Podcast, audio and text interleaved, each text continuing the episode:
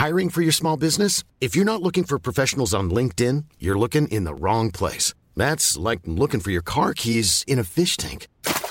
LinkedIn helps you hire professionals you can't find anywhere else, even those who aren't actively searching for a new job but might be open to the perfect role. In a given month, over 70% of LinkedIn users don't even visit other leading job sites. So start looking in the right place. With LinkedIn, you can hire professionals like a professional. Post your free job on linkedin.com slash people today. Et on vient tout juste de s'installer en plateau. On était limite, limite, limite, mais on est tous assis, on est tous en place et on est tous très sages pour commencer cette émission. Euh, J'ai le plaisir de vous présenter sur ce plateau Gabriel Cluzel. Bonsoir. Vous êtes directrice de la rédaction de Boulevard Voltaire et vous êtes avec nous. Marc Menant, journaliste CNews, que vous connaissez tous très bien. Évidemment, Jonathan Sixou, journaliste causeur. Merci également d'être sur ce plateau. Et Benjamin Morel, professeur en droit public. Maître de conférence. Maître de conférence en droit public. Et comme on m'a envoyé un mail avec euh, professeur de droit public, je me suis dit que vous aviez, euh, voilà. Non, c'est titre. pas maître de je conférence. je ne je ne l'usurperai pas. Très bien. Maître de conférence en droit public, merci d'être avec nous sur ce plateau et de contribuer à cette bonne ambiance, le de Marc Menant toujours, qui fait euh, plaisir. Au programme de Face à l'info ce soir, vos titres. Il nous annonce la fin de l'abondance, la fin de l'insouciance également. À quoi Emmanuel Macron prépare-t-il les Français? Et D'ailleurs, l'ont-ils déjà connu cette abondance? Pour beaucoup d'entre eux, la crise actuelle n'aura pas changé grand-chose. Ils peinent encore et toujours à remplir leur réservoir d'essence et leur frigo. On débutera cette émission avec euh, l'éclairage de Jonathan Sixou sur ce plateau. Avec Gabriel Cluzel, on parlera des centres de redressement pour les jeunes délinquants, des lieux encadrés par des militaires. C'est la promesse faite par Gérald Darmanin en déplacement à Mayotte cette semaine. Est-ce là une fausse bonne idée? Ne cherche-t-on pas à pallier les échecs de la justice, de l'éducation nationale ou de la famille? La question sera posée. Il y en a un qui est très inquiet ce soir de l'unité de la nation, c'est Benjamin Morel, selon qui euh, il est des séparatismes plus acceptables que d'autres pour le gouvernement, notamment celui de la Corse. Alors y a-t-il un séparatisme corse? La Corse peut-elle être notre future Catalogne? Vous lancez ce soir votre avertissement. Et enfin, trois jours pour réchauffer euh, nos relations euh, polaires avec l'Algérie. Emmanuel Macron est arrivé sur place cet après-midi.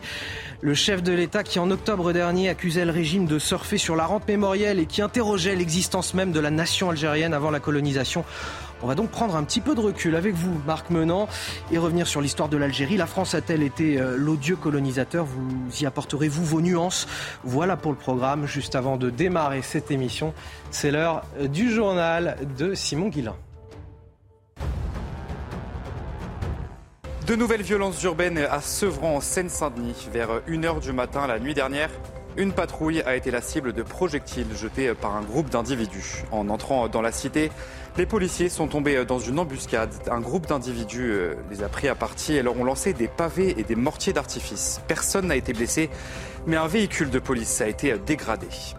Aucun enseignant ne débutera sa carrière sous 2000 euros net mensuels. Face aux étudiants de la Sorbonne à Paris, Emmanuel Macron a promis une revalorisation des salaires des enseignants. Le chef de l'État a également évoqué la formation du corps enseignant qu'il faut selon lui revoir en profondeur. En Ukraine, la centrale nucléaire de Zaporizhzhia totalement déconnectée du réseau après l'endommagement des lignes de communication. C'est une première dans l'histoire de cette centrale nucléaire qui est la plus grande d'Europe. Le site est sous contrôle russe et a été victime de plusieurs bombardements. Ce matin, Emmanuel Macron a rencontré le directeur de l'Agence internationale de l'énergie atomique. Et enfin, depuis le mois de janvier, un million de personnes sont mortes du Covid-19 dans le monde. Des chiffres communiqués par l'Organisation mondiale de la santé qui appellent les gouvernements à accélérer la vaccination, alors qu'aujourd'hui, un tiers de la population mondiale n'est toujours pas vaccinée. Le discours d'Emmanuel Macron en ouverture du Conseil des ministres de rentrée en a choqué euh, plus d'un hier. Le chef de l'État a estimé que nous vivions depuis cet été une grande bascule, euh, un bouleversement, la fin d'une certaine abondance, d'une forme d'insouciance et que cela pouvait rendre les Français anxieux. On en parle avec vous, Jonathan Sixou. C'est vrai, c'est la fin de l'abondance? Euh, bien sûr que non, j'ai envie de vous dire, euh, Anthony. Je m'explique, parce qu'il y a ceux euh, qui la connaissent, l'abondance, la véritable abondance, et il y en a en France, les très riches. Euh, les riches, eux, n'ont pas à s'inquiéter, ils ne vont pas particulièrement euh, changer leurs habitudes dans les semaines ou les mois qui viennent. Quant aux autres, c'est-à-dire la majorité des Français, eh ben, eux, on ne peut pas dire qu'ils en aient vraiment profité de l'abondance et de l'insouciance ces derniers temps. Quelques chiffres, hein. plus de 8 millions de personnes bénéficient de l'aide alimentaire en France. 9 millions ont reçu un chèque euh, de rentrée pour euh, acheter des fournitures à leurs enfants, des fournitures scolaires. Environ 5 millions euh, de personnes sont au chômage, tous secteurs confondus. 20% des ménages peinent à payer euh, ben, leur facture euh, énergétique, c'est-à-dire le chauffage, euh, par exemple, et le gaz. Et puis la liste est encore longue. La liste de ces aides offertes, données par l'État pour permettre à des millions de Français de tenter de mener une vie le plus normale possible. J'entendais sur CNews ce matin Fabien Roussel euh, qui euh, était euh, interviewé, le député du Nord et, premier secrétaire du PC. Il aidait une association à faire partir en, vacances des centaines de personnes de son département. Il expliquait que 50% de ses administrés n'étaient pas partis en vacances. Alors aussi, il y a la, crise des Gilets jaunes. Elle a débuté en novembre 2018. La difficulté à, boucher, à boucler pardon, les, fins de mois, et ne serait-ce aussi que faire le plein pour aller travailler. On voit bien que ça ne date pas de cet été. Faut-il aussi parler de l'inégalité euh, face euh, aux soins? Souvenez-vous que François Hollande appelait les pauvres des sans-dents. Ça veut bien dire tout ce que ça veut dire. Alors l'anxiété, les Français, ben, ils la connaissent. Ils la connaissent depuis un peu trop euh, longtemps d'ailleurs. Et le discours d'hier prouve une nouvelle fois le comment dire le profond, le profond fossé qui sépare nos dirigeants des, classes populaires, voire des classes les plus démunies, comme si aucune leçon n'avait été tirée, crise après crise je vais vous dire, je suis pas, ça ne me dérange pas de le dire, je suis né en 1981. Ça va. Et, euh, pas, et, depuis que je suis en âge de comprendre ce que j'entends aux et depuis que je suis en âge de comprendre ce que j'entends aux, aux, infos, j'entends que nous sommes en crise, crise économique, ah explosion euh, du chômage, euh, une crise par définition. Qu'est-ce qui change finalement? Eh bien, a priori, pas grand-chose. Enfin, c'est pas a priori, de facto, pas grand-chose. Ce sont les mêmes termes d'ailleurs et les mêmes faits qui sont euh, répétés euh, bien souvent et malheureusement euh, année après année. Une crise, par définition, est passagère. Or, comment nommer une crise qui dure depuis une quarantaine d'années autrement qu'un problème systémique finalement?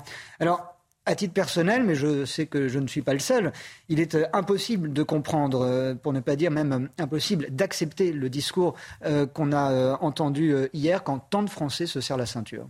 Il y a quand même un, phénomène conjoncturel en ce moment, c'est-à-dire qu'on a une inflation qui va grimper, ce que nous dit Bruno Le Maire le ministre de l'économie et des finances, c'est que ça va continuer à monter au moins jusqu'au début de l'année prochaine. Oui, ben ça, Emmanuel Macron nous avait mis en garde hein, déjà dès son interview du, 14 juillet, si vous vous en souvenez. Euh, si d'un côté, il y a l'inflation qu'on peut expliquer euh, par une reprise euh, un peu compliquée de l'économie mondiale après la crise Covid, il y a maintenant la guerre en Ukraine qui impose une nouvelle donne en matière énergétique. Et ça, ça risque de durer. ça risque de durer parce qu'on voit que tous les acteurs du conflit ne sont pas prêts de lancer un signal d'apaisement. Les Russes continuent de bombarder, les Ukrainiens continuent de mener des opérations sur le territoire russe et de l'autre côté, les Européens et les Américains euh, intensifient leur soutien logistique euh, et financier à Kiev. Euh, les sanctions contre la Russie, ben, ce sont pour le moment davantage les Européens et particulièrement les Français qui en paient le prix. L'économie russe, elle, se porte plutôt bien.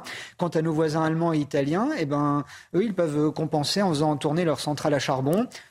Priver l'Europe de gaz russe nous oblige à nouer, renouer de vieilles alliances avec des dirigeants qui ne sont pas plus fréquentables que M. Poutine, hein, loin de là. Euh, L'Arabie saoudite, euh, les Émirats, l'Algérie, euh, ce ne sont pas des exemples à suivre en matière de droits de l'homme, mais c'est la promesse d'un plein d'essence et d'un hiver chaud que de passer des contrats avec eux désormais. Et puis cette démonstration de réel politique permet quoi? Ça permet aussi à la France, en cette fin août, d'avoir rempli ses stocks de gaz. La jauge indique 90% actuellement, donc les 10% restants, ils vont vite arriver. Néanmoins, les appels à économiser l'énergie, on le voit, hein, ils se multiplient. On nous annonce, avant de baisser le chauffage, de 1, 2, voire même 3 degrés cet hiver, de ne pas mettre nos climatiseurs euh, trop forts tant que les journées euh, sont chaudes. Et cette, euh, austérité énergétique révèle aussi des négligences, la négligence de notre parc nucléaire. C'est 70%, plus de 70% de notre énergie, de notre électricité, le nucléaire. Et on voit que ben, tous les réacteurs qui sont à l'arrêt, ils vont pas être mis sur pied d'ici les les premiers frimas. On entre bien dans une ère d'austérité, euh, Anthony, austérité énergétique, et on va bientôt même s'en rendre compte de nos propres yeux, puisque dans certaines localités, même certaines grandes villes, nous dit-on, à certaines heures de la nuit, eh bien, on va réduire, voire couper, euh, notamment l'éclairage public, les vitrines de, de magasins quand ils seront fermés. Et chez nos voisins italiens, le gouvernement envisage même quoi? Il envisage de demander aux commerçants de fermer une heure plus tôt cet hiver pour économiser une heure de courant. Nous, ici, on n'en est pas encore là, bien sûr, mais on voit bien que la situation pourrait aussi nous y emmener. Bon, pour sortir de cette austérité, Emmanuel Macron, il a quand même des pistes. On l'a vu ce matin, il a donné une interview au magazine Challenge. Et, là, il est quand même plus optimiste que ce qu'on a entendu hier euh, pendant le Conseil des ministres. Ah, oui, c'est, euh, je ris, mais ce que voulez-vous euh, C'est ce en même temps auquel il nous a habitués, mais qui nous surprend toujours. Après nous avoir dit hier qu'il y a de quoi être anxieux, le chef de l'État nous dit aujourd'hui qu'il y a de quoi être optimiste. Alors ceux qui n'ont pas cru le Macron du 24 août pourront peut-être croire le Macron du 25. Dans cette euh, interview, il développe l'idée que le bout du tunnel est en vue parce que la France est performante et que le gouvernement a pris euh, des mesures pour contenir l'inflation, encadrer la hausse des prix, revaloriser les allocations, prolonger le bouclier énergétique, mais aussi parce qu'il va continuer à favoriser sa politique du plein emploi et défendre, entre autres, notre système scolaire. Emmanuel Macron a promis, pas plus tard que ce matin, depuis la Sorbonne, euh, qu'aucun enseignant désormais débutera sa carrière avec moins de 2000 euros net euh, par mois. C'est un premier pas, me direz-vous, euh, mais ce n'est pas encore suffisant pour susciter des vocations, je pense, puisque cette profession d'enseignant traverse une vraie crise. Elle est vraiment sinistrée depuis des années. On va faire un petit tour de table peut-être pour savoir ce que vous en pensez. Gabriel Cluzel, sur cette expression qui a été utilisée hier par le chef de l'État, la fin de l'abondance. Euh, oui, de fait, elle a quelque chose d'un peu terrifiant parce que euh, si euh, le curseur de notre situation, c'est une forme de curseur, voilà. Donc s'il met le curseur abondance à notre situation actuelle euh, et qui n'est pas faramineuse, c'est le moins qu'on puisse dire, euh, que va donner la suite? C'est quelque chose d'extrêmement euh, anxiogène et troublant parce que un chef est malgré tout censé absorber le stress. Il est censé ne, pas le communiquer. et c'est vrai que cette phrase est, particulièrement dérangeante. Maintenant, j'ai l'impression qu'il se sent bien en chef de guerre. On l'a vu au moment de la crise, du, du Covid. C'est vrai que la peur paralyse donc d'une certaine façon, peut-être qu'il anticipe euh, les crises sociales qui pourraient arriver. Euh, mais il est certain que sa phrase a été mal vécue, vous avez raison de le dire, par tous ceux qui ne se sentent pas dans l'opulence. C'est le moins qu'on puisse dire, évidemment. Marc Menon. Il y a une indécence, effectivement. Hein. Comment peut-on euh, dire comme ça L'abondance est terminée? Il y a plus de 50% de Faut gens. Faut-il encore l'avoir connu, cette abondance Mais non, mais en plus, quand on regarde l'histoire, il y, a, une sorte de logique. Ce monde a connu des évolutions qui sont avant tout des évolutions technologiques, qui nous ont libérés de certaines servitudes. Mais l'agitation sociale, elle n'a cessé de se manifester. Souvenez-vous les années 1830, les canuts à Lyon. Ils sont là dans la paupérisation la plus totale. Ils débrayent. Il y a 600 morts parce qu'à l'époque, quand on veut mater le peuple, on y va à la canarde. Et ça se multiplie. Je ne vais pas refaire mmh. euh, toute l'histoire. Alors il y a une petite amélioration. C'est dans les années 60. Mais là encore, c'est une forme d'illusion car on a, à ce moment-là, cette technologie qui est accessible aux uns et aux autres. On développe le crédit et on a l'impression de s'enrichir. Mais n'oubliez pas, la sidérurgie, elle ferme. Vous avez également euh, toutes euh, les manifestations de la CGT liées au monde de l'imprimé. Ça ferme. C'est-à-dire que l'abondance telle qu'on nous la présente, qu'on nous la serine, c'est une forme de manipulation. Mais quand elle est positive, parce qu'on se dit, regardez, le monde meilleur, il est à nous, continuons. Quand c'est pour nous dire, ben non, c'est pour se fracasser, là, effectivement, je rejoins Gabriel, il y a quelque chose de, je dirais, d'incompétent de la part d'un chef de l'État.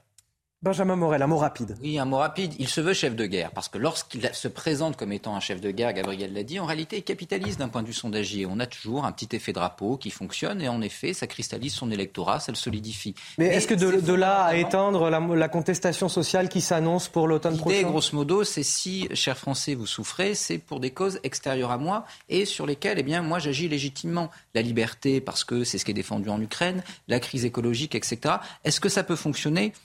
Pas forcément, mais malgré tout, il y a un coup à tenter, il le tente. Mais le danger est grand. Parce qu'en effet, le premier danger, c'est qu'au bout du compte, aujourd'hui, on a un discrédit de la parole présidentielle. Je ne suis pas sûr que ces mots aient autant infusé dans l'opinion.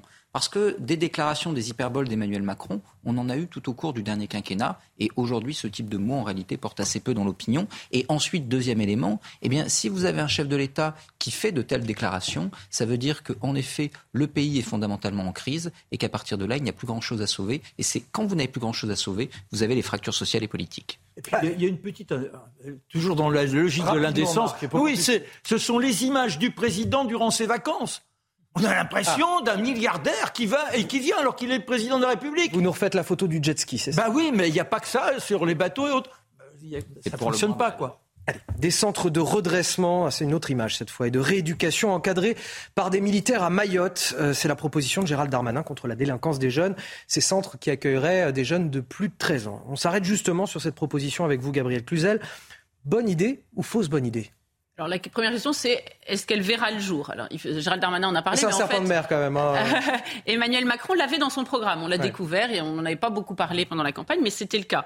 Alors il est difficile d'y répondre en l'état. Euh, un article du Figaro nous dit que euh, l'idée sera accueillie avec réserve par l'armée, mais cette idée n'est pas nouvelle d'encadrer les jeunes délinquants. Elle, Ségolène Royal l'avait dans son programme en, en 2007 puis Nicolas Sarkozy en 2011, et on peut même dire que ça a commencé en, en 1986, puisqu'entre 1986 et 2004, des stages ont encadrés par des militaires d'active. C'est une association qui s'appelait JET, je ne sais pas si on dit JET ou JET, Jeunes en équipe de travail euh, proposer donc ce type de stage sur une proposition du juge d'application des peines. Et puis euh, tout cela finalement euh, est, un peu passé passé à nas. Mais ce qui me semble surtout intéressant, au-delà des, des, supputations sur l'avenir de cette proposition, c'est ce recours incessant à l'armée qui devient le remède à tout. Alors je vous rappelle, il y a eu à droite ou à gauche, hein, Éric Ciotti, Valérie Pécresse ou même Samia Ghali en 2017 avaient évoqué l'idée que l'armée puisse être déployée dans les banlieues. Donc pour les banlieues, l'armée, les quartiers pour la, contre la menace terroriste, on a Sentinelle. Euh, et on veut aujourd'hui l'armée pour remettre dans le droit chemin euh, les jeunes délinquants et même les très jeunes délinquants, hein, parce que 13 ans, ça frise la pouponnière. Donc ça devient euh, assez préoccupant parce que on se rend compte qu'on attend de l'armée qu'elle pallie les échecs de la justice, de l'éducation nationale et même des familles. Alors je ne sais pas quand on l'appellera dans les crèches, mais elle devient un peu la, la nounou ou la bonne à tout faire dans un pays qui apparaît comme, si vous pardonnez-moi l'expression, comme cul par-dessus tête et qui sait plus trop euh, où il habite. Et comme en plus elle est syndiquée et puis surtout elle a le sens du devoir et du service, ben bien euh, elle s'exécute consciencieusement euh, et sans moufter et c'est tout à son honneur.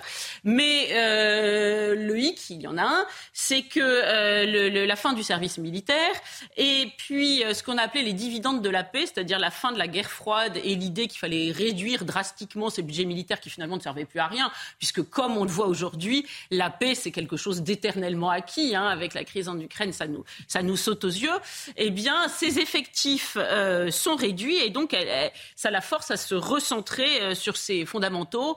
Et, il est déjà de notoriété publique. Là aussi, c'est tout à son honneur parce que même les militaires américains qui ont été en opération avec les Français le disent. Il fait déjà des merveilles euh, avec des, des bouts de chandelle et des bouts de ficelle en opération. pourquoi dans la tête des gens finalement et dans la tête de beaucoup de certains responsables politiques, l'armée est devenue ce dernier refuge, cet ultime recours? Eh bien pourquoi? Mais en fait, quand on y réfléchit une seconde, ça tombe sous le sens. C'est la, seule institution que l'on n'est pas complètement expurgé de ses, de ses valeurs traditionnelles que mai 68 n'est pas mise à bas. Alors c'est pas faute d'avoir essayé, on va être très clair, parce que pendant euh, des dizaines d'années, euh, la gauche antimilitariste a conspué l'armée. Vous savez, ces gens un peu bas de plafond qui avaient des idées aussi courtes que leurs cheveux, et puis chacun en ricanant, là c'était un peu l'époque des boomers, de raconter son service euh, avec un adjudant pas très finot qui les avait un peu persécutés. Il faut les voir comment on les caricaturait dans l'IB, par exemple. Alors, mais pourquoi? Parce que précisément, les valeurs qu'il portait étaient jugées détestables par la gauche. L'ordre, la discipline, la hiérarchie, la transmission, l'uniforme, l'identité, l'autorité, mais quelle horreur. Euh, et du reste, euh, la gauche continue à, lui chercher des poux dans la tête. Vous savez, en 2019, le député euh, Bastien Lachaud de la France Insoumise s'était ému dans un rapport parlementaire que tant de fêtes religieuses, Sainte-Barbe, Saint-Georges, Saint-Michel, Saint-Éloi, soient intimement mêlées aux traditions militaires. Alors, euh, je le cite, une meilleure séparation entre les activités religieuses et les activités de cohésion doit notamment être assurée. Les moyens généraux sont en effet trop souvent utilisés pour envoyer des invitations à des cérémonies catholiques. Alors ça, c'est vraiment l'horreur. Les parachutistes qui évoquent Saint-Michel, les artilleurs Sainte-Barbe et les gendarmes Sainte-Geneviève, c'était intolérable. Et, de la même façon, régulièrement, c'est un peu euh, chacun a ses marronniers. Vous savez, dans la presse, hein, il y en a c'est l'immobilier, bah, chez Mediapart et Libé, c'est l'armée. Euh, donc il y a toujours un petit procès en sorcellerie, hein, souvent assez capillotracté. Et, euh, et j'aurais voulu vous en rappeler un qui me paraît spécialement emblématique, euh, parce que là, Libé s'est vraiment pris le, le, le pied, les pieds dans le tapis. Euh, C'était le, le 24 mars 2018. Et l'IB peaufinait sans doute depuis des semaines euh, son dossier sur les classes préparatoires de Saint-Cyr-l'École. Alors, à pas confondre avec euh, l'école spéciale militaire de Saint-Cyr, c'est les, les, Saint-Cyr-l'École préparant euh, les premières étant censées euh, préparer à la deuxième. Alors, on avait trouvé des témoins à charge, on avait descendu du grenier les vieux amalgames ayant fait leurs preuves, et on avait trouvé un titre choc, parce que vous savez, l'IB est très fort pour les titres. Lycée Saint-Cyr, une machine à broyer les femmes, carrément. Alors, euh, il, s'était dit, allez les gars, on le publie vendredi. Les garçons de Saint-Cyr-l'École sont de méchants misogynes qui vont à la messe en latin le dimanche à Versailles, école des autocollants de la manif pour tous. Et je me souviens qu'il y a France Info, bonne copine, avait fait le teasing un peu avant, euh, fustigeant des élèves masculins, catholiques, ultra-conservateurs, proches de l'extrême, enfin bon, etc., etc. Et donc hostile à la présence des femmes dans l'armée. Fermez le banc. Sauf que, patatras. Vous savez ce qui s'est passé ce jour-là? Ce vendredi matin-là, contrairement aux espérances nourries par Libé, l'article n'a fait que peu de temps les gros titres. Et pourquoi? Parce que toute la France avait les yeux rivés sur un super U de l'Aude, où un officier de gendarmerie avait obtenu euh, d'un forcené islamiste de relâcher la caissière de 40 ans, mère d'une petite fille de 2 ans et demi, tenue en étage en échange de sa personne. Et euh, il y avait perdu la vie dans les, conditions tragiques que l'on sait. Il s'agit bien sûr euh, d'Arnaud Beltrame. Or, son profil Facebook indiquait qu'il avait étudié à Saint-Cyr-l'École. Donc, issu de cette pépinière de misogyne broyant les femmes, il avait donc sciemment fait don de sa vie pour sauver l'une d'entre elles. Ça collait nettement moins. D'ailleurs, la ville de Saint-Cyr-l'École, depuis le mois de juin, a une statue sur une place, place Bonaparte, je crois, euh, de euh, Arnaud Beltrame. L'armée, pourtant, qui est restée euh, fidèle à elle-même et qui fait toujours recette. Oui, c'est ça. Elle a résisté envers et contre tout euh, parce qu'il y a une impossible quadrature du cercle que nul n'a réussi à résoudre. Euh, je l'expose rapidement. Comment faire en sorte qu'un groupe d'hommes marche résolument vers une mort possible, parce que c'est ça, euh, pour préserver un bien supérieur à leur propre personne qui est la patrie euh, sans inculquer à ces hommes le sens du devoir, du sacrifice, du désintéressement, du bien commun, du sacré, l'ordre, la hiérarchie, la discipline, l'honneur, l'exemple, l'amour du pays. Alors, bon an, mal an, eh bien, l'armée est restée une institution à part, avec ses valeurs archaïques, mais aussi héroïques, qui manquent tant aujourd'hui partout ailleurs. Et c'est devenu quand même une institution unique en son genre. Le militaire n'a pas le droit de grève, on l'a déjà dit. Il part régulièrement de longs mois de loin de chez lui, y compris pendant Noël ou les grandes vacances, euh, et sans aucune possibilité de faire venir sa famille. Beaucoup ne voient pas naître leurs enfants, et euh, dans des conditions de confort régulières souvent assez sommaire, et c'est un peu un mode de vie de pêcheur d'Islande. Hein. Vous connaissez Pêcheur d'Islande de Pierre Loti. Euh, les, les, les, pêcheurs, alors partaient la moitié de l'année, eh bien eux aussi, parce que euh, faire une OPEX au Mali en télétravail, c'est pas possible. Et euh, il est récompensé de ses exploits pas par des primes, mais par des décorations et des citations qui, euh, qui sont purement honorifiques, qui n'ont qu'une valeur sonnante et trébuchante. Euh, il est de notoriété qu'il n'est pas bien, très bien payé, le militaire, mais il suffit du prestige lié à son grade qui continue à lui ouvrir les portes de toute la, la société. Et d'ailleurs, à cet égard, euh, le fiasco du, du, logiciel, du règlement, je ne sais pas si vous vous souvenez, ça date déjà des soldes Louvois, euh, était très révélateur parce que ça avait suscité de gros problèmes financiers, mais personne n'était descendu dans la rue. Je crois qu'aucun autre corps de métier euh, ne, ne, ne l'aurait supporté. Alors donc, il a bien fallu supporter bah, ses valeurs, tolérer ses valeurs, ses rites, ses codes, ses traditions, ses uniformes, ses marches au pas, ses défilés, ses veillées au flambeau, ses commémorations mythiques, ses chants et même ses fêtes votives, parce que malheureusement, pour la gauche en tout cas, euh, pour euh, euh, susciter cet esprit pétri d'exigence et de sacrifice, eh bien, il fallait cette farine-là qui a disparu tout à fait ailleurs. Mais le plus fou, c'est que malgré cet esprit de sacrifice et cet esprit d'exigence, ou peut-être à cause de cet esprit de sacrifice et d'exigence, eh bien, l'armée recrute encore quand l'éducation nationale rame pour trouver des effectifs peut-être une question à se poser sur le sens du métier et l'idéal euh, qu'elle véhicule. Et là aussi, on peut citer un exemple, c'est après le Bataclan. Euh, le, il y a eu une levée de jeunes gens qui sont venus frapper à la porte de l'armée, euh, prêts à se battre pour leur pays. Et ça, convenons que c'est beau.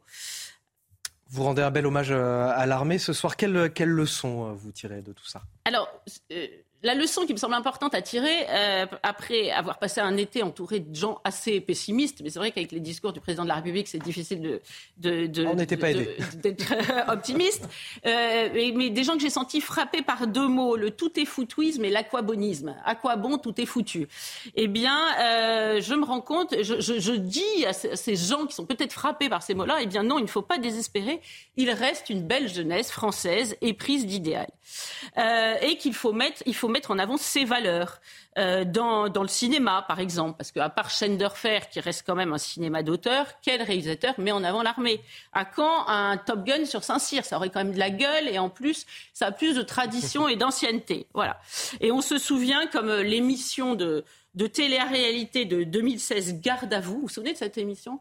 Avec le, le, maître principal Marius, vous vous souvenez pas Ça avait eu un succès fou. Marius, c'était un commando marine qui, qui, était à la base un jeune délinquant marseillais, qu'on l'appelait Marius, et euh, qui euh, formait les, les, les, jeunes recrues. Et ils en avaient fait une émission de télé-réalité. Voilà. Et il avait une formule choc, mais je, ne vous la dirai pas avec l'accent parce que je, je suis assez nulle. Ma manière de fonctionner est simple une limite gauche, une limite droite. Celui qui sort de cet axe, je le remets dedans à ma manière. Voyez, il y a peu de preuves de l'éducation nationale euh, qui osent cela. Alors pourquoi je vante ces valeurs militaires? Parce que euh, ma conclusion euh, est, est, assez simple. plutôt que de solliciter l'armée à tout va, comme si c'était la solution miracle, il faut faire en sorte que ces valeurs se mettent à rayonner ailleurs, partout, qu'on se les réapproprie dans les familles, dans l'éducation nationale. Il faut aller chercher les recettes qui fonctionnent de l'armée euh, pour les remettre à l'honneur. Euh, les écoles doivent retrouver une identité forte, un uniforme, pourquoi pas, un esprit de cohésion et de discipline. Bref, la direction opposée au wokisme. Et eh ben voilà pour ces euh, mots d'hommage, en tout cas appuyés à, à cette institution qu'est l'armée Pardonnez-moi, je m'étouffe en même temps que je vous parle. C'est l'émotion, c'est l'émotion ce soir. Euh, Jonathan Sixou, peut-être il nous reste quelques secondes, un, mot là-dessus sur euh, l'importance de l'armée. Vous pouvez être euh, ému parce que Gabriel vient de, nous faire un très très bel hommage, effectivement, mmh. à cette très belle institution et c'est l'institution du, don de soi. Pour compléter ce que, ce, que, ce que vous disiez, les militaires ont même eu le droit de vote après les femmes, puisqu'ils ont dû attendre 1948 pour, pour pouvoir voter. Pour avoir été militaire, avoir fait mon service militaire, être officier de marine marchande. C'est pas militaire, officier de marine marchande. Je dirais qu'il ne faut pas confondre autoritarisme et discipline. Et il y avait quand même à une époque des adjudants, c'était la caricature, qui étaient des aboyeurs. Et le côté je regarde pas à droite, je regarde pas à gauche, je pense qu'il y a plus de subtilité pour mener les hommes. Et ce qui compte, c'est l'objectif, comment on les appelle à la transcendance. Et c'est là où il y a peut-être une divergence, une évolution à voir, mais qui est réelle dans l'armée. On n'est plus dans cette armée d'il y a quelques années. Et ce sera le mot de la fin de cette euh, discussion. On revient dans un instant avec euh, trois mots-clés. La France, la Corse, le séparatisme. Benjamin Morel pour euh, l'autre mot-clé. La synthèse. Il va nous expliquer voilà, la synthèse de Benjamin Morel. A tout de suite sur CNews. Face à l'info, continue dans un instant.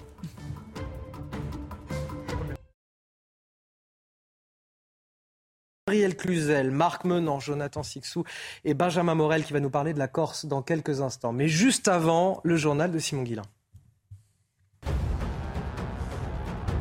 En France, le chômage est en légère hausse en juillet. Le nombre de demandeurs d'emploi de catégorie A a augmenté de 0,6% avec 19 500 inscrits en plus à Pôle emploi. Des chiffres communiqués ce jeudi par le ministère du Travail. L'épidémie de variole du singe commence à ralentir. Une réduction de 21% des nouveaux cas de la maladie ont été recensés la semaine dernière dans le monde. Mais l'Organisation mondiale de la santé est loin de se réjouir de la situation car elle constate une transmission intense de l'épidémie sur le continent américain. Et enfin, faites attention si vous rentrez de vacances. Bison futé voie rouge vendredi et samedi dans le sens des retours. La circulation sera très difficile ce week-end sur l'ensemble des grands axes et en particulier dans le sud-est de la France, alors que dimanche, le trafic s'annonce un petit peu plus fluide. Aujourd'hui, j'ai un, maître de conférence en, en droit public qui s'inquiète, Benjamin Morel. Euh, attaché à la Constitution, à la France et à son unité surtout. Tout à fait.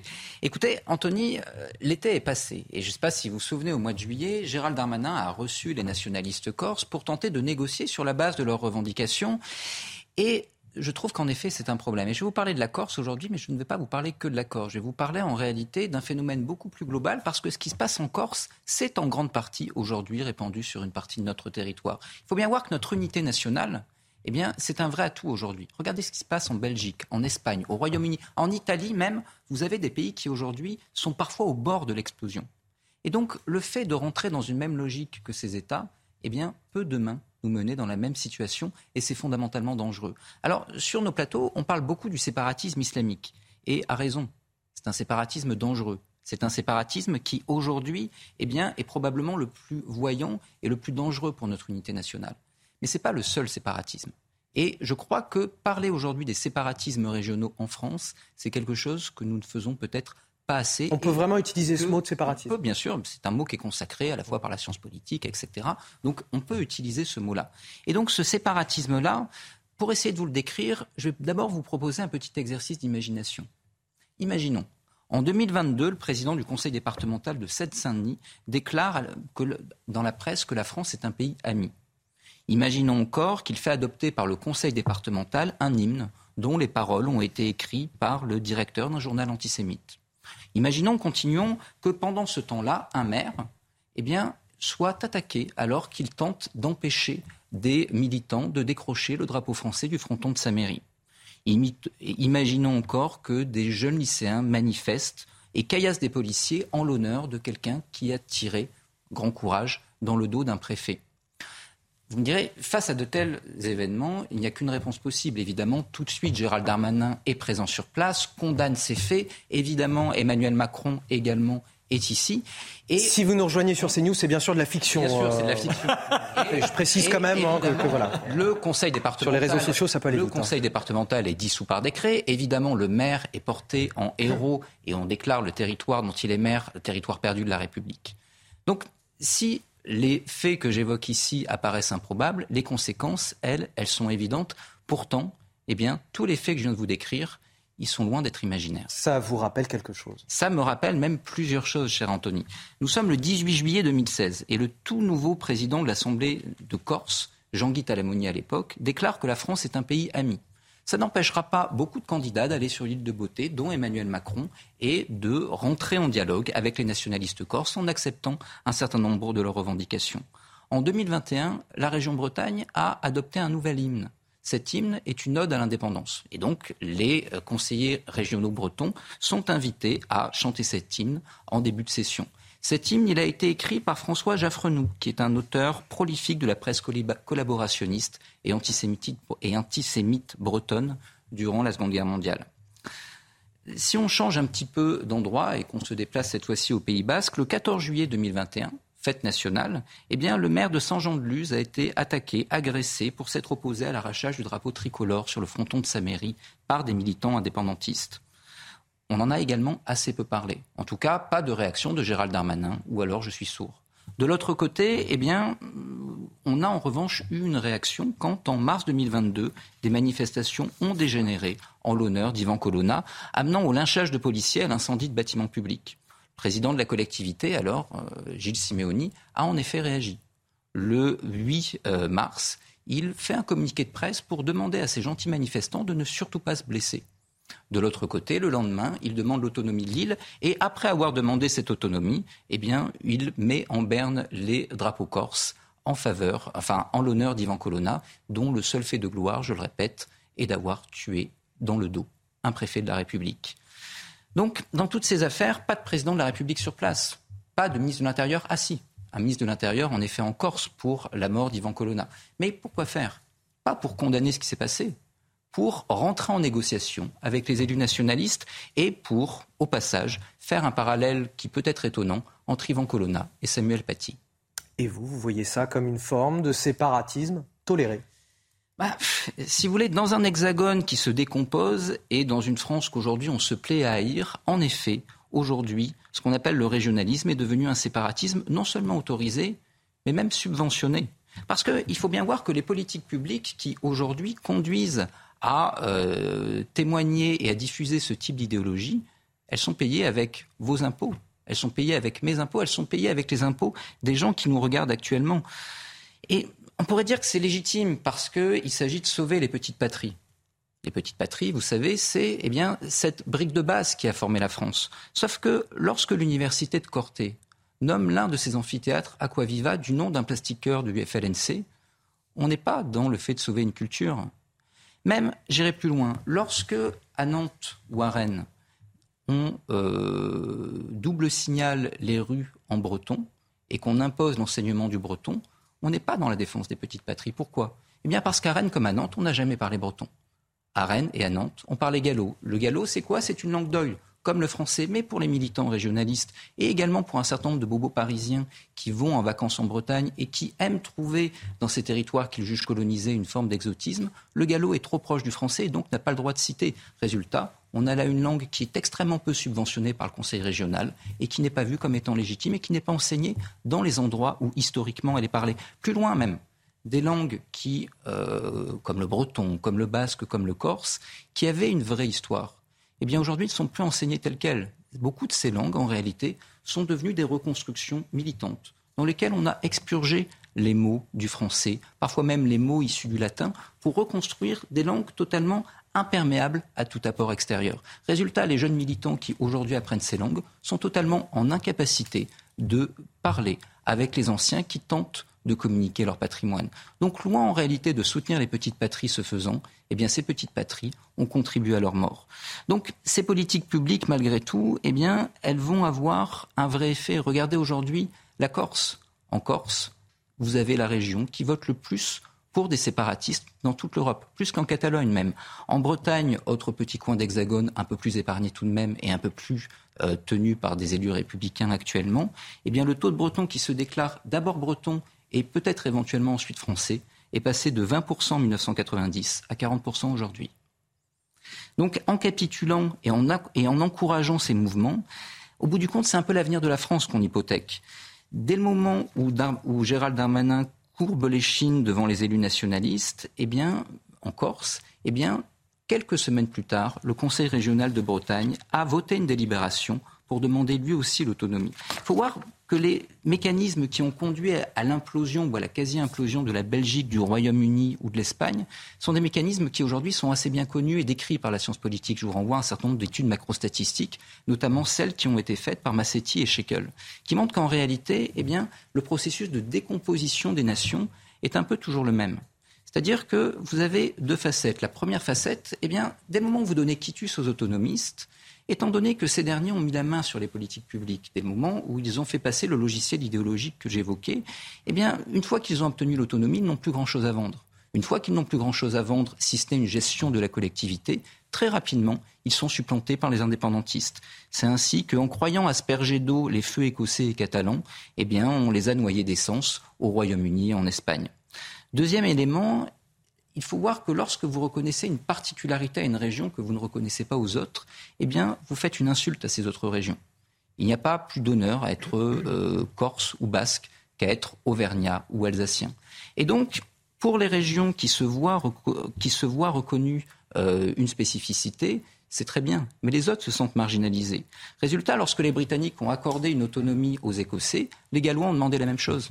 Seulement lorsque les Britanniques ont accordé également cette autonomie aux Gallois qu'ont dit les Écossais. Mais attendez, nous, Écossais, nous avons une vraie identité, nous ne sommes pas comme ces Gallois. Et donc, puisque les Gallois ont aussi eu l'autonomie, nous voulons l'indépendance. Aujourd'hui, Il y a un ferment qui est laissé. Aujourd'hui, il y a un ferment qui est laissé. Et si vous regardez ce qui se passe en, en, Espagne, eh bien, les Galiciens jalousent les Catalans, qui ont plus de compétences, qui eux-mêmes jalousent les Basques, qui en ont un peu plus. C'est ainsi que s'enclenche une dynamique de la haine et de la décomposition des nations. Nous n'avons sur nos voisins en la matière que 30 ans de retard en réalité. Il faut voir que les politiques qu'on est en train de mener en Corse, les autres les ont menées il y a 30 ans, avec les résultats que l'on connaît et que connaissent nos politiques. Seulement voilà, pourquoi du coup par peut-être avec idiotie et de manière impardonnable, faire les erreurs que les autres ont fait? Eh bien, pour des calculs souvent politiciens, une forme de cynisme électoral pour Jean-Luc Mélenchon, il s'agissait d'obtenir les signatures pour euh, les euh, parrainages à la présidentielle des élus de Guyane ou des élus corses. Pour Emmanuel Macron, il s'agissait d'aller grappiller quelques voix contre Marine Le Pen. Ces petits calculs politiciens, à la rigueur, on pourrait les passer s'ils n'étaient pas encore une fois si dangereux et si nos voisins ne nous instruisaient pas de tout ça. Si la France a été unie par le courage et l'histoire, aujourd'hui elle se désintègre par la lâcheté et le calcul politique. Et en effet, je trouve que c'est grave. Constat très dur, très cru de Benjamin Morel sur le, gouvernement face à l'accord. C'est une crainte que vous euh, partagez autour de la table. Marc Menant. Bah, c'est une très belle analyse, mais je pense qu'il faut voir ce qui est une analogie. La laïcité est brisée. Aujourd'hui, on a des identités religieuses qui revendiquent une façon d'être en dehors d'une appartenance à la citoyenneté. Je me veux d'abord appartenir à une religion avant de me sortir citoyen français. À partir de là, vous avez un, monde groupusculaire qui est en train de s'enraciner et ceux qui sont dans les régions, qui voient qu'il y a cet effondrement de citoyenneté, ils ont envie de s'enraciner pour retrouver une couleur, puisque la couleur générale, celle qui nous emportait, celle qui était la dynamique de la République a disparu, eh bien, je vote mon petit repli à moi, mon petit repli identitaire. Et nous avons des hommes politiques en général qui sont des fossoyeurs. C'est l'archipélisation. Exactement. La question de la langue, pardon la question de la, langue est, fondamentale et, la question du bilinguisme en particulier, effectivement, dans, ces régions où l'enseignement euh, d'une langue régionale est euh, de plus en plus euh, fréquent dans l'enseignement généraliste de, des écoles de, de, la République. Le fait que des plaques de rue, comme vous le disiez, soient en deux langues est en soi une certaine aberration. Depuis 1539, Édith Villers-Cotterêts, la langue de la France, c'est le français. Donc la langue du Royaume de France et de la République demeure le français. Donc dès lors qu'on accepte ce type de faille, qu'on euh, s'imposer dans l'espace public, c'est l'État même qui donne un mauvais signal. Oui, mais, la langue, la langue, il n'y a plus le goût de la langue. On est, on est en train, ben oui, mais c'est ce qu'on doit donner aux gamins, cet emportement des mots, cette effervescence intellectuelle. On est en train de sacraliser euh, l'écriture inclusive. Un, dernier mot de Gabriel Cluzel, comme ça, ça vous laisse du temps. Et c'est pour vous que je dis ça, Marc. C'est pour vous, c'est pour vous laisser du temps, vos talents de conteur. Merci. Pour parler de l'histoire de l'Algérie dans un instant. Gabriel Cluzel, pour finir. C'est tout à fait intéressant ce que vous dites et peut-être inquiétant également, mais c'est assez inéluctable parce que euh, ces identités se révèlent, parce que tout le monde a besoin d'une identité et l'identité française est en train de se dissoudre et on n'a même plus être droit d'être fier d'être français, euh, sauf peut-être dans les matchs de foot et encore. Et c'est vrai que euh, de fait, on va chercher une identité ailleurs, une identité qui nous est autorisée. Aujourd'hui, vous avez parlé des bobos, effectivement. Alors qui s'extasie Moi, je sais pas. Ou alors je, connais mal, mais de, mon temps, on appelait la langue doc le patois. Je sais pas si c'est si c'est mais euh, le, et c'est vrai qu'ils vont chercher une identité qui est elle est acceptée. Et c'est celle-ci. Quand l'identité française est faible, d'autres identités deviennent fortes par contraste parce que euh, c'est la loi, euh, c'est la loi de la nature. Allez, place à, Marc Menant à présent. Emmanuel Macron en voyage officiel en, Algérie aujourd'hui, avec un objectif rétablir nos relations bilatérales. Elle s'était rompue en octobre dernier. Le chef de l'État accusait le régime de, surfer sur la rente euh, mémorielle, remettait en cause l'existence même de l'Algérie en tant que nation avant la colonisation. Cette même colonisation qu'il qualifiait aussi en 2017 de crime contre l'humanité.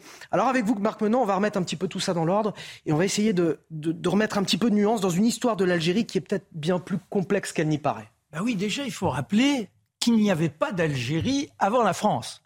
C'est-à-dire qu'on est dans un monde très peu peuplé et qui, très tôt dans l'humanité, voit la logique tribale s'imposer avec euh, les guerres qui accompagnent les conflits entre voisins, même s'ils sont parfois bien lointains. Là-dessus, les Romains vont s'accaparer ce territoire. Les Romains, en revanche, ils n'ont jamais, on les voit en Gaule, cherché à imposer un système. Eux, ce qui les intéresse, c'est qu'il y ait des impôts qui leur soient donnés et ils font en sorte qu'il y ait des autochtones qui soient dans la régulation du système. Pas d'unité culturelle. Voilà, pas, pas d'unité. Bon. Et ensuite, il va y avoir le monde arabe. Alors, c'est par vagues successives. Et Byzance finit par euh, imposer. Mais là encore, on a toujours cette dichotomie, je dirais, multiple, avec euh, les tribus qui vont et viennent. Et on appelle ça la régence d'Alger. C'est un tout petit monde, c'est 3000 individus. Et que se passe-t-il? C'est le point clé en 1516. Alors là, j'ai évoqué un personnage, tout le monde a entendu ce nom, c'est Barberousse. Alors déjà, Barberousse, on se trompe parce qu'il y a trois frères.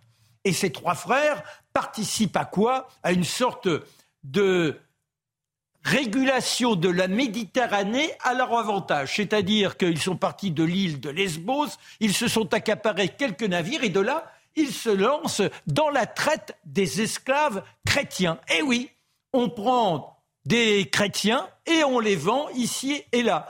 Et en général, ce sont les, institutions religieuses qui essaient de les racheter. Et en 1516, eh bien, Barberousse, l'aîné, lui, décide de faire de cette régence d'Alger son repère. Ah, il est bien là, il domine toute la Méditerranée. Non seulement il continue le trafic d'esclaves, mais en plus, il exige que l'on paye un tribut quand on est dans les eaux aux alentours. Reste que notre roi François Ier finit par s'allier avec Salimane le Magnifique. Et notre Barberousse a rendu allégeance à Salimane le Magnifique. Il dit Mais je m'occupais Salimane, je vous l'ai dit. Lui, du moment qu'il touche les tribus, ça ne le dérange pas de voir ce trafic d'esclaves. N'oublions pas ça encore quand on nous dit ce monde odieux qui a multiplié l'esclavage, la traite de eh bien nous avons été nous-mêmes victimes de cette traite, et là qui se fait donc à nos dépens. Alors, notre François Ier, pour lutter contre Charles Quint et les Allemands, finit par s'allier avec Soliman. Et Barberousse, tout content de cette alliance, envoie au roi un ambassadeur. Ça se passe en 1533. Il se rend au Puy-en-Velay. Ah, la Vierge Noire du Puy-en-Velay. On est là, on attend d'elle forcément toutes les bonnes, les bonnes assistances au quotidien. Et quand cet ambassadeur se présente, il a quelques cadeaux, en l'occurrence un lion bien vivant, et puis une centaine d'esclaves chrétiens. On les déchaîne, voici Majesté, en hommage à notre future fraternité. Et il négocie aussi François Ier avec Soliman le Magnifique, quoi? Eh bien, des points, des comptoirs commerciaux avec des zones de pêche. Il y en a à Beaune et à Lacal, sont des lieux. Mais dans tout ça, on reste dans un tout petit territoire où l'appartenance à une nation n'existe pas. Et lorsque le règne des Barberousses finit par s'épuiser, les Turcs vont reprendre la situation, c'est l'Empire ottoman, avec les janissaires. Vous savez, les janissaires, eux aussi sont des esclaves, des esclaves chrétiens, mais qui sont condamnés à la conversion.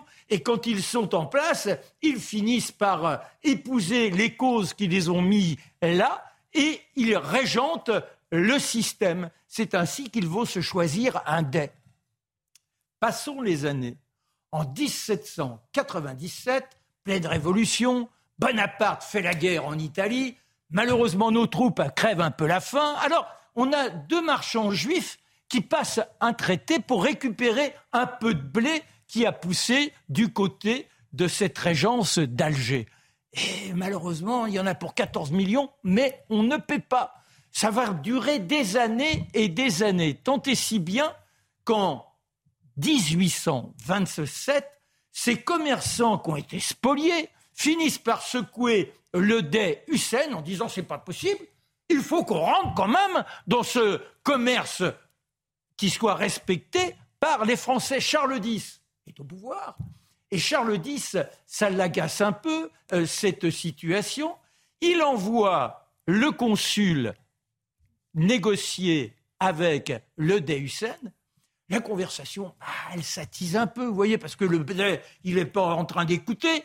Et à un moment donné, il a son éventail à mouche, tac, il frappe le consul, on est vexé et on va envoyer une expédition militaire. Je vous préviens, il nous reste une minute trente et je voudrais pas qu'on soit frustré. Non, mais non. Alors donc. Vous avez intérêt à finir. Oui, mais, mais bien évidemment. Malheureusement, je ne vais pas tout finir. Reste qu'on va monter une expédition. 45 000 hommes en quelques mois. Mais malheureusement, Charles X, lui, va chuter. C'est Louis-Philippe qui prend la place. Et il se retrouve avec un monde qui a été conquis, mais on ne sait pas quoi en faire parce qu'il n'y a pas de désir de colonisation. C'était simplement répondre à une offense. Alors on, va se lancer à improviser comme ça une euh, capacité à, faire en sorte de régenter ce territoire. On finira par envoyer Bugeaud. Il a commencé comme caporal à Austerlitz. Il, finit colonel sous Bonaparte.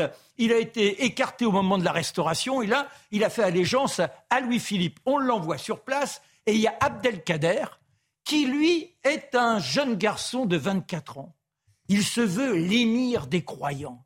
Il déclare le djihad, mais il ne représente qu'un tiers de ces populations éparpillées. Les autres se sont ralliés à la France. Et là, on va entrer dans une guerre barbare entre les uns et les autres, où apparemment on se respecte beaucoup, mais on est capable des pires atrocités. Par exemple, quand les Français entrent dans la Casbah, ils voient quoi? Une pyramide de crânes. Ce sont les militaires qui sont tombés. Mais Bugeaud se rendra coupable d'atrocités encore plus grandes, puisqu'on le verra enfermer des, des populations dans des grottes enfumées, il y aura 700 morts. Alors on va se dire, mais on est vraiment immonde. Mais n'oublions pas que dans le même temps, tout à l'heure, j'évoquais les canuts, j'évoquais, mais c'est-à-dire que quand on est dans la négociation sociale en France, c'est au canon qu'on répond. Donc on fait la même chose là-bas. Et Victor Hugo, lui, estime qu'il est bon de chercher, on est les porteurs, on est les nouveaux Grecs, on doit faire en sorte que ces barbares puissent s'ouvrir à la liberté. Voilà comment, au fil du temps, on a institué notre pouvoir sur place en respectant néanmoins les croyances des uns et des autres. Et on terminera sur les talents de conteur de, Marc Menant. J'aurais bien aimé vous faire réagir autour de la table, mais il nous manque du temps, bien malheureusement. Merci de nous avoir suivis sur euh, CNews. Euh, merci à Gabriel Cluzel, Marc Menant, bien évidemment, Jonathan Sixou et Benjamin Morel. Passez une excellente soirée dans un instant. L'heure des Pro 2, c'est avec euh, Eliade Deval, si je ne me trompe pas.